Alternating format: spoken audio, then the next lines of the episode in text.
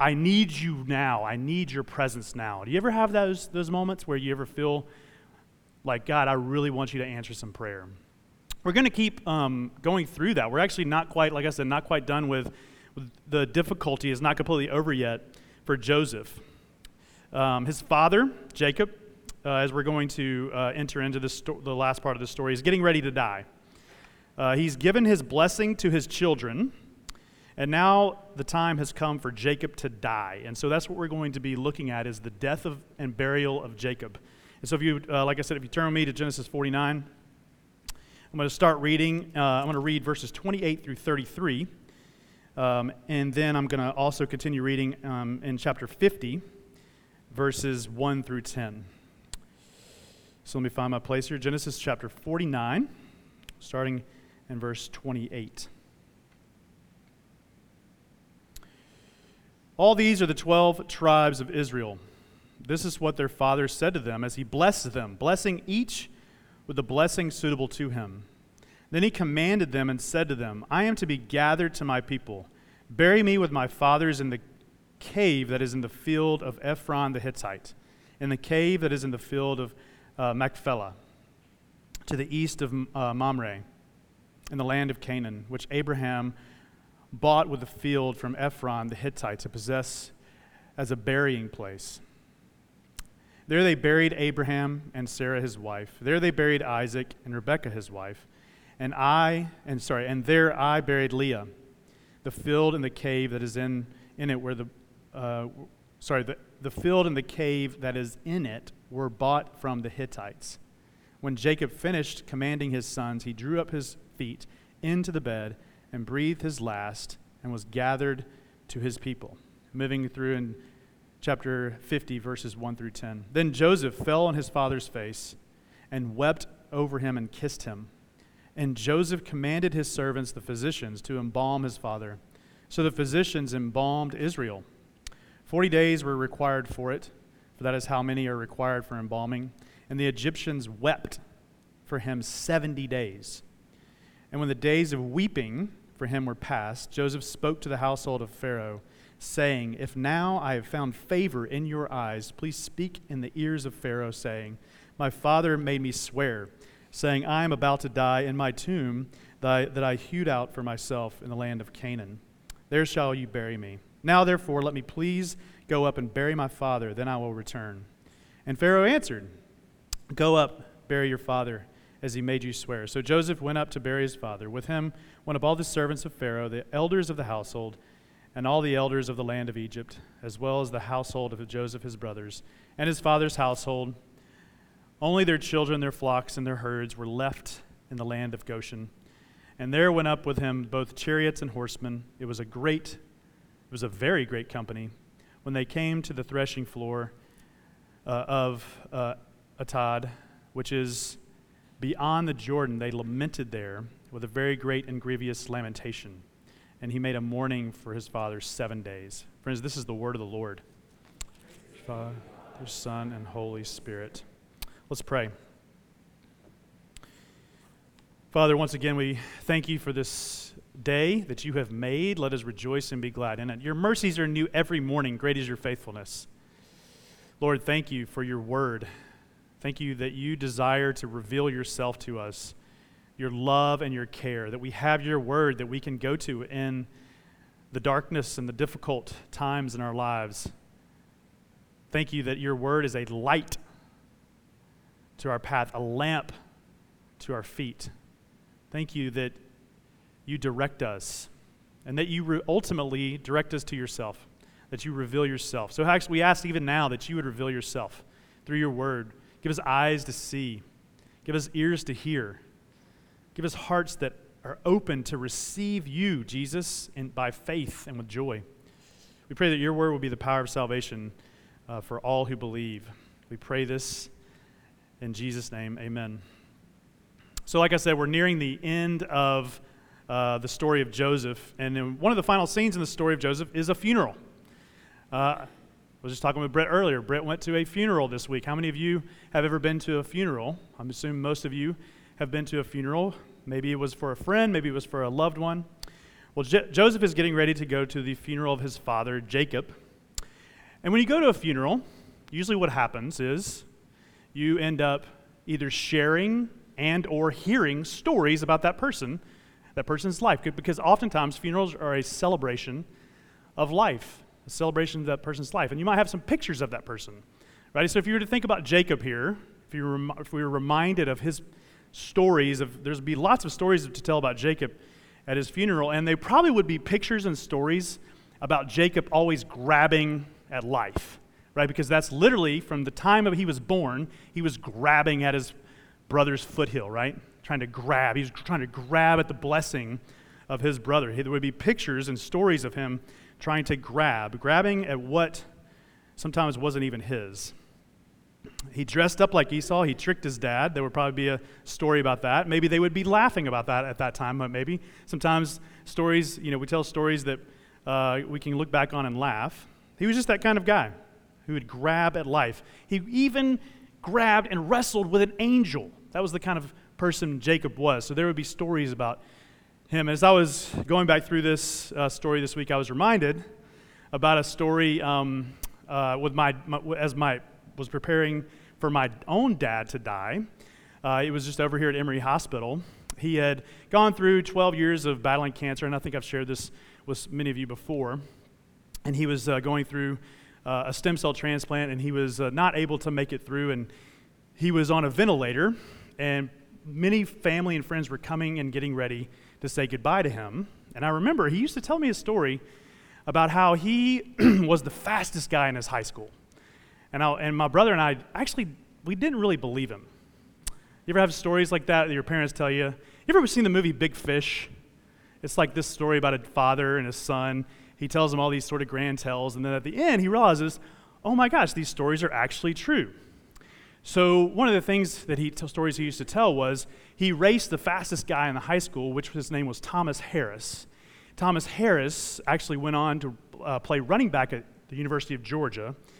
And he went on, he was drafted by the Los Angeles Dodgers, and he went on and had this great career. His dad, so Thomas Harris's dad, was a scout, baseball scout for the Montreal Expos back in the, like the 1960s. And so my, when my dad was born, his family was so poor, they actually had to move in with the Harris family for a little while. Um, and so he told a story about how one time he actually bet Thomas that he would beat him in a race. So they met down at the football field, after school and they raced and he beat him. And so he was known as the fastest guy in his high school. And he used to tell us that story all the time and we never believed him. So sure enough, as my dad is about to die, Thomas Harris shows up at the hospital. And unprompted, he just starts telling the story about when he raced my dad and when my dad beat him. And I'm sitting there thinking, wow, I never believed this. And I'm sure even I'm sure my dad was taking great pride in that story, even as he was breathing, getting ready to breathe his last. But funerals uh, and, and times there's there's stories that happen, right? And maybe you've had stories that you share about loved ones. Um, uh, funerals are meant to be a celebration of life. We sometimes this, we, we, we have these moments where we get to laugh and we get to celebrate that. I can, I can look back and I can tell you that story and I can laugh at it, right? It was a story about my dad. These are, but we also kind of, it's a, it's a, we're trying to hold this tension during the time that we are at funerals of like celebrating that person's life, but also saying goodbye to them. And there's, there's a tension there that we have to hold. The, to grieve the, the loss of life. If you look back at the passage with me, uh, at the very end of chapter uh, 49. Don't, don't miss this. And actually, I love that um, the Bible goes to great detail, even to great detail to, to tell you, not just like give you a summary or a paraphrasing, but it actually goes to great detail to say Jacob breathed his last breath. He breathed his last breath. I know some of you, maybe you've been with loved ones when they've breathed their last breath. Uh, and some of you uh, will have that moment where you are standing at the side of a dear friend or, or a family member, uh, and you feel completely helpless as you watch that person, that loved one, take their last breath. They breathe in, and they don't take another breath. And it's really hard to watch. I've watched it with both my parents, I've watched it with other loved ones. It's really hard to watch. As I've watched the dying pro- process and I've uh, talked with others who've watched the dying process, there's a small amount of relief that you actually have when that loved one is suffering because you're thinking, oh man, that's, they, they don't have to suffer anymore. You have a little bit of relief. Again, it gets back to this tension. At the same time, you realize they're not going to breathe another breath again. At the same time, there's a lot of grief. Especially if that person was suffering, you might think, man, I'm glad that they don't have to suffer anymore. And even though you have that feeling of relief, you, every bit of you know that this is not right. When somebody takes that last breath, you know that this is not right. This is not the way it's supposed to be. And that's why the, the, one of the first things I kind of wanted, wanted to look at with you is this idea of the problem of death. The problem of death. That's kind of really the two points I want to make the problem of death and the promise of life. Okay, the, the problem of death. Life is not meant to be lost. We know that in our bones. You know that in your bones. Life is not meant to be lost, life is meant to be lived. And it's not just the loss of life that we grieve, it's the loss of that relationship. And that's what Joseph is, is grieving here. If we actually look at the uh, beginning of chapter 50, if you keep following me in the text here, Joseph fell on his father's face and wept over him and kissed him. And I can relate to this because I remember this is exactly what I did when my dad died. I fell on him, I wept, and I kissed him. And I remember that vividly, that feeling of loss. Remember, Joseph has an intimate relationship with his father. He was Jacob's favorite son. We talked about that at the very beginning. But they were separated for many years. If you think about, go back to their story, the story between Jacob and Joseph, they were separated for many years um, after his brothers sold him and he was sent to Egypt until they were reunited when his family moved to Egypt. And Joseph loved his father and he feels this loss. I don't know if you've ever read this book or heard of this book um, by Nicholas Wolterstorff, Lament for a Son. Uh, Nicholas Wolterstorff is actually um, he's a, a, professor at Yale, was a professor at Yale University um, of theology, and he talks about um, he lost his son, and he and this whole book is about how he uh, laments for the loss of his son. And I wanted to give you a quote from this book that really sticks with me and uh, something that I can relate with. Um, he lost his son when uh, his 25 year old son in a mountain climbing accident, and he shares his grief in this book. And uh, if you could put the, the quote up there, he's, he says this He says, It's the neverness that is so painful.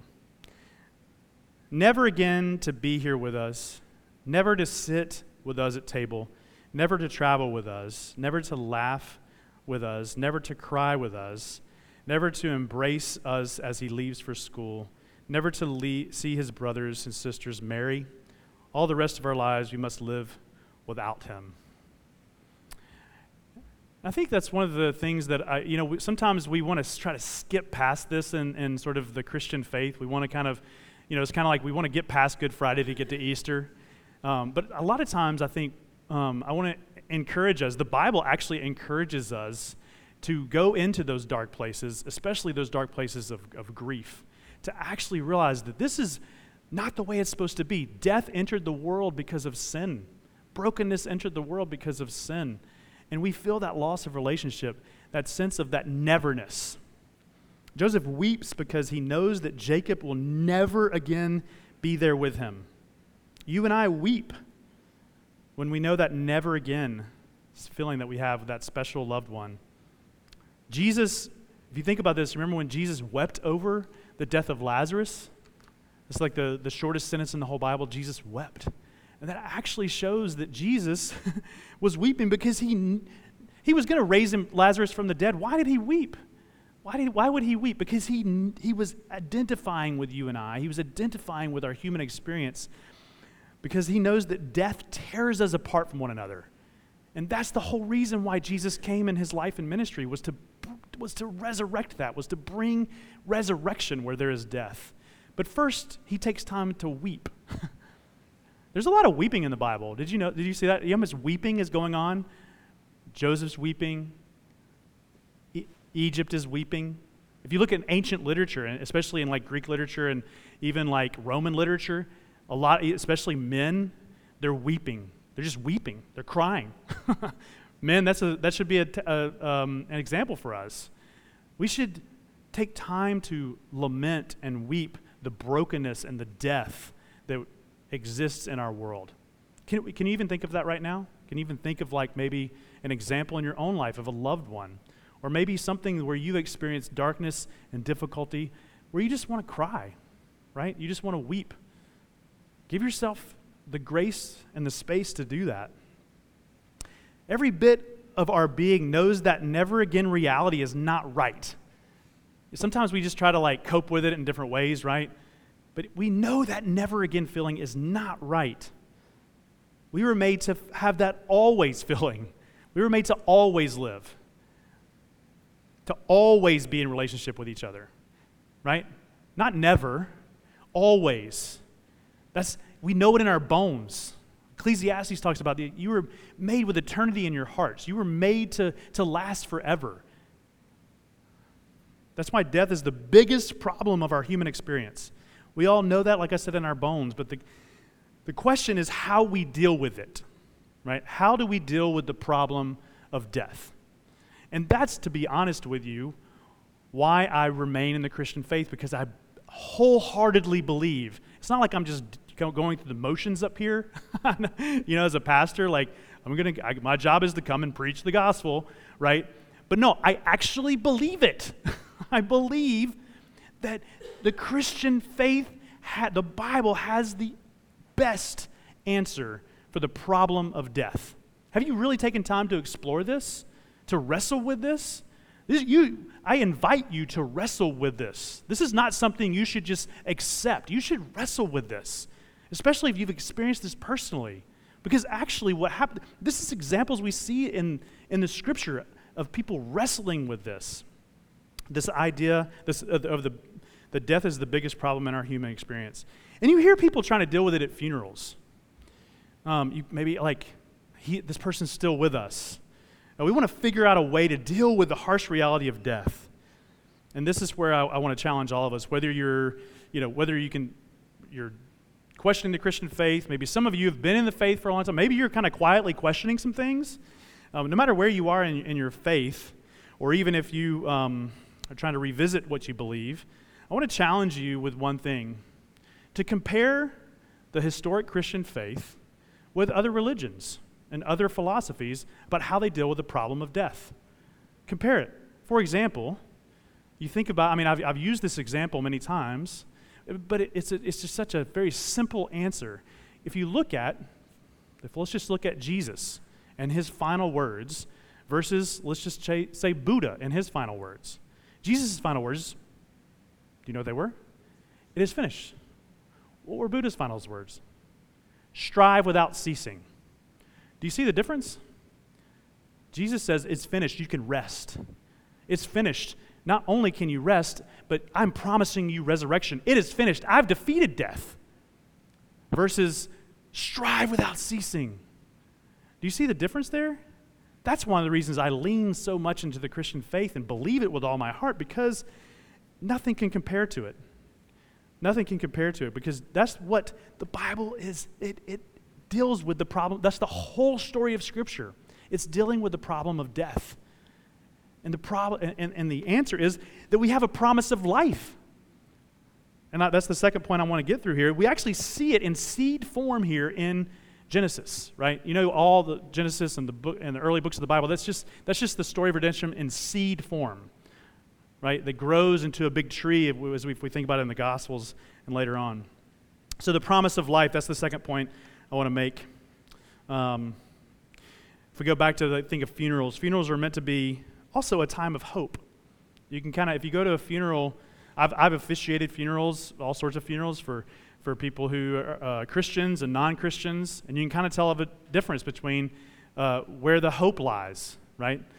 With non Christians, it's really hard to kind of grasp on to that, to that hope, whereas with Christians, there's, there is hope. There's, there's hope for the promise of new life. If you look back with me at chapter 49, verses 29 through 31, Jacob is preparing for his death and burial and he gives specific instructions to his family to be buried back in the land of his forefathers, the land which he had, God had promised to his people. And Jacob was filled with faith and hope in the promise that God had given him and his people. How do I know that? How do I know that Jacob was filled with faith based just, just based on Genesis 49? Well, it's not just based on Genesis 49 because we actually have the New Testament, which looks back, especially in Hebrews chapter 11. You don't have to go there, but just listen to this from Hebrews, Hebrews chapter 11 because it informs what Jacob was really preparing for. When the author of Hebrews says this By faith, Jacob, Jacob had faith. By faith, Jacob, when dying, blessed each of the sons of Joseph and bowed and worshiped. So when he was blessing his sons, he was doing that in faith and in hope. And he died in faith, not having received the things that he were promised to him at that time. He didn't receive the, he didn't see the, the promise of, of the land. But having seen them and greeted them from afar, he acknowledged that he was a stranger in exile on earth, seeking a homeland, desiring a better country this is a heavenly one. Therefore, God has prepared him a city. Do you hear that? There's an element of faith and hope. That's the promise of life. That's the reason we can, that's the reason we come here every Sunday. Because we're clinging to this faith and hope that this is not all there is, right? We're clinging to this promise of life. That death is not the end of the, of the story. That life, there's a promise of life. That's why we come and we sing and worship. That's what the faith that Jacob has is the same faith that we had. And his story is, quite frankly, our story. Maybe you can relate to this. Not having received the things that are promised, sometimes we're not, go- we're not going to experience the things that are promised in full, in fullness. And greeted them from afar, and he acknowledged that he was a stranger in exile on earth, seeking a homeland. So, friends, this is the way I want to define hope go with me here for a second as we think about this. What, what distinguishes us in the Christian faith? Hope is believing in the promise that God has made for the future. Simple as that. Hope, we can define hope in lots of different ways, but just think about it like this for now believing in the promise that God has made for the future. Hope is certainly about believing in the promise for the future. Jacob's, Jacob's, if we think about this for a second, Jacob's hope is not in how he will be remembered by his children and grandchildren. So often, that can be my hope. I want to, my hope can be like, as I'm thinking, I'm, I'm, about to turn 45 this year, and I'm thinking, I mean, you know, I'm in my fifth midlife crisis, right? I don't know for those, I see some laughs for those of you in your mid 40s, and ha ha ha. um, you know, sometimes we think, how am I going to be remembered? How am I going to be remembered by my children, by my grandchildren? Sometimes we think of that as like, that's what we can plan for. I'll, I'll start making plans for how I can be remembered. Maybe that's something that kind of occupies our minds or our plans. Jacob's hope is not in that. Jacob's hope is in the promise that God had provided a place for him to bless him and give him life. Let me say that again. Jacob's hope is in the promise that God has provided a place for him to bless him and give him life. And therefore, he was what was he doing? He was passing on not his memory, a blessing to the next generation.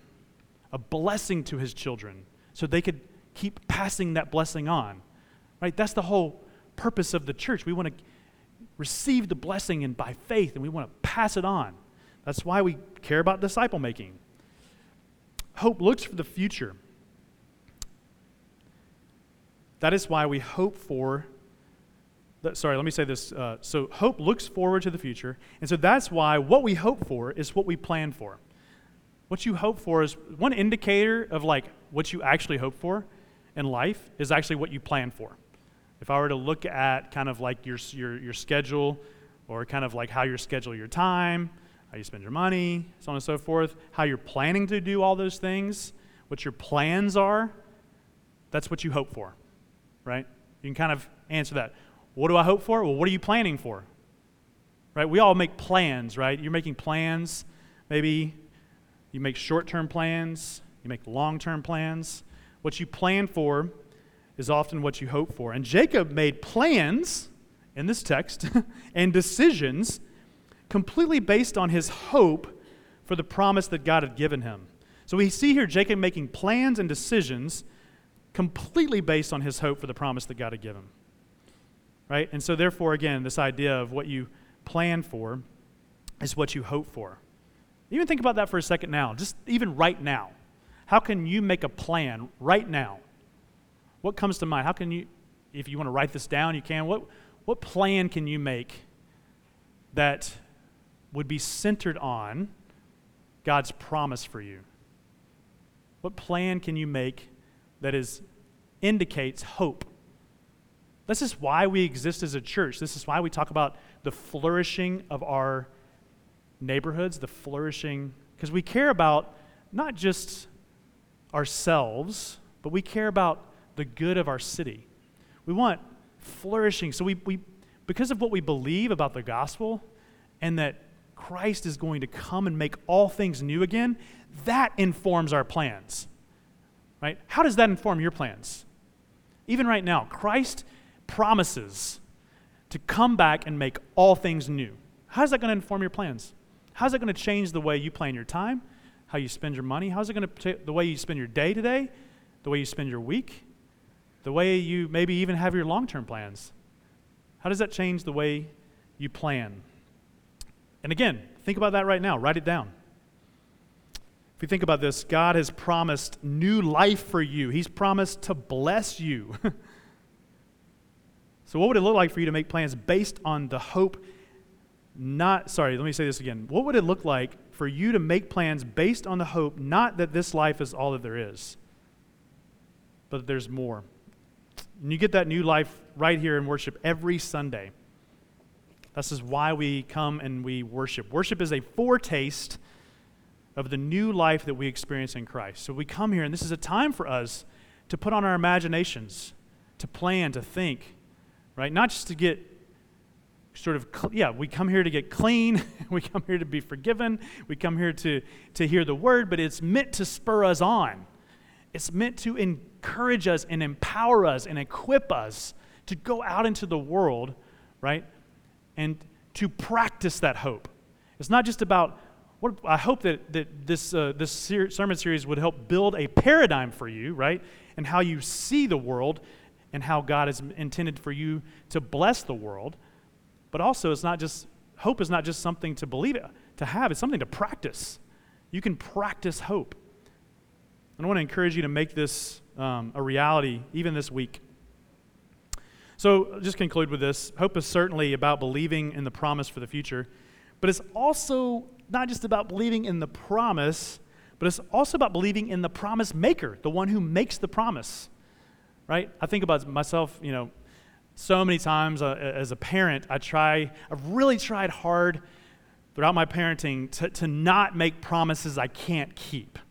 But I mean, gosh, it happens all the time. I make promises on, oh, yeah, yeah, I'll give you this, or I'll give you, you know, my kids maybe ask for special privileges or something, or ask for certain things. It's like, I try really to say, if I can't, if I can't guarantee it, I try to say, no, I can't do that for you, or yes, I can. And then I try to carry it out, if, right? You want to be good, and hold your promises. Not even as in, this is in relationships or in your work life, whatever. We try to carry out our promises, but how much do I fail at that, right? Do I fail at carrying out my promises? Ultimately, we sung, we actually said it earlier, we sung about it earlier, that God is the one who is faithful to his promises. He is the one who is ultimately faithful. He promises to what he promises. God makes promises that he plans on keeping, and he has kept them in Jesus. That's the good news of the gospel. That's why we show up. He has dealt with the problem of death and given us the promise of life, and He's actually kept it. He's kept His promise.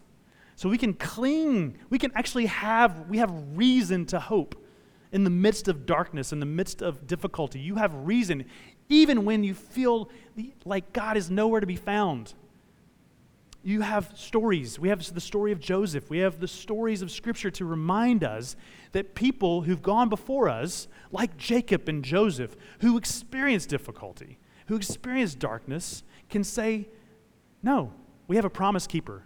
We have a promise maker and we have a promise keeper. Jacob looked forward to the promises from afar, promises that Jesus fulfilled hundreds and hundreds of years later. If you think about that, that's what's so cool about the Old Testament when Hebrews 11 gives us these facts. It's like these people are looking forward. And they don't even, they're looking from afar, like hundreds and hundreds and hundreds of years. And they still believed in that promise. It didn't come to fruition until hundreds of years later, but they still believed it. And it was hundreds of years later when Jesus lived his life in mission. The whole purpose of his life and ministry was to accomplish the promise. And that promise was for God to bless the world and to give us everlasting life through him. And that his death on the cross was the accomplishment. That's why his last words were, It is finished. So, friends, let's hope in Jesus by looking to the cross, believing in his promise that he gives us new life through his death and resurrection. Let's pray. God, thank you that you have dealt with the problem of death and you've dealt with it through the life, ministry, death, and resurrection of your son Jesus. I pray that we would cling and hope, and we would actually even not just hope in an ethereal way, like, um, but we would actually hope in a very practical way.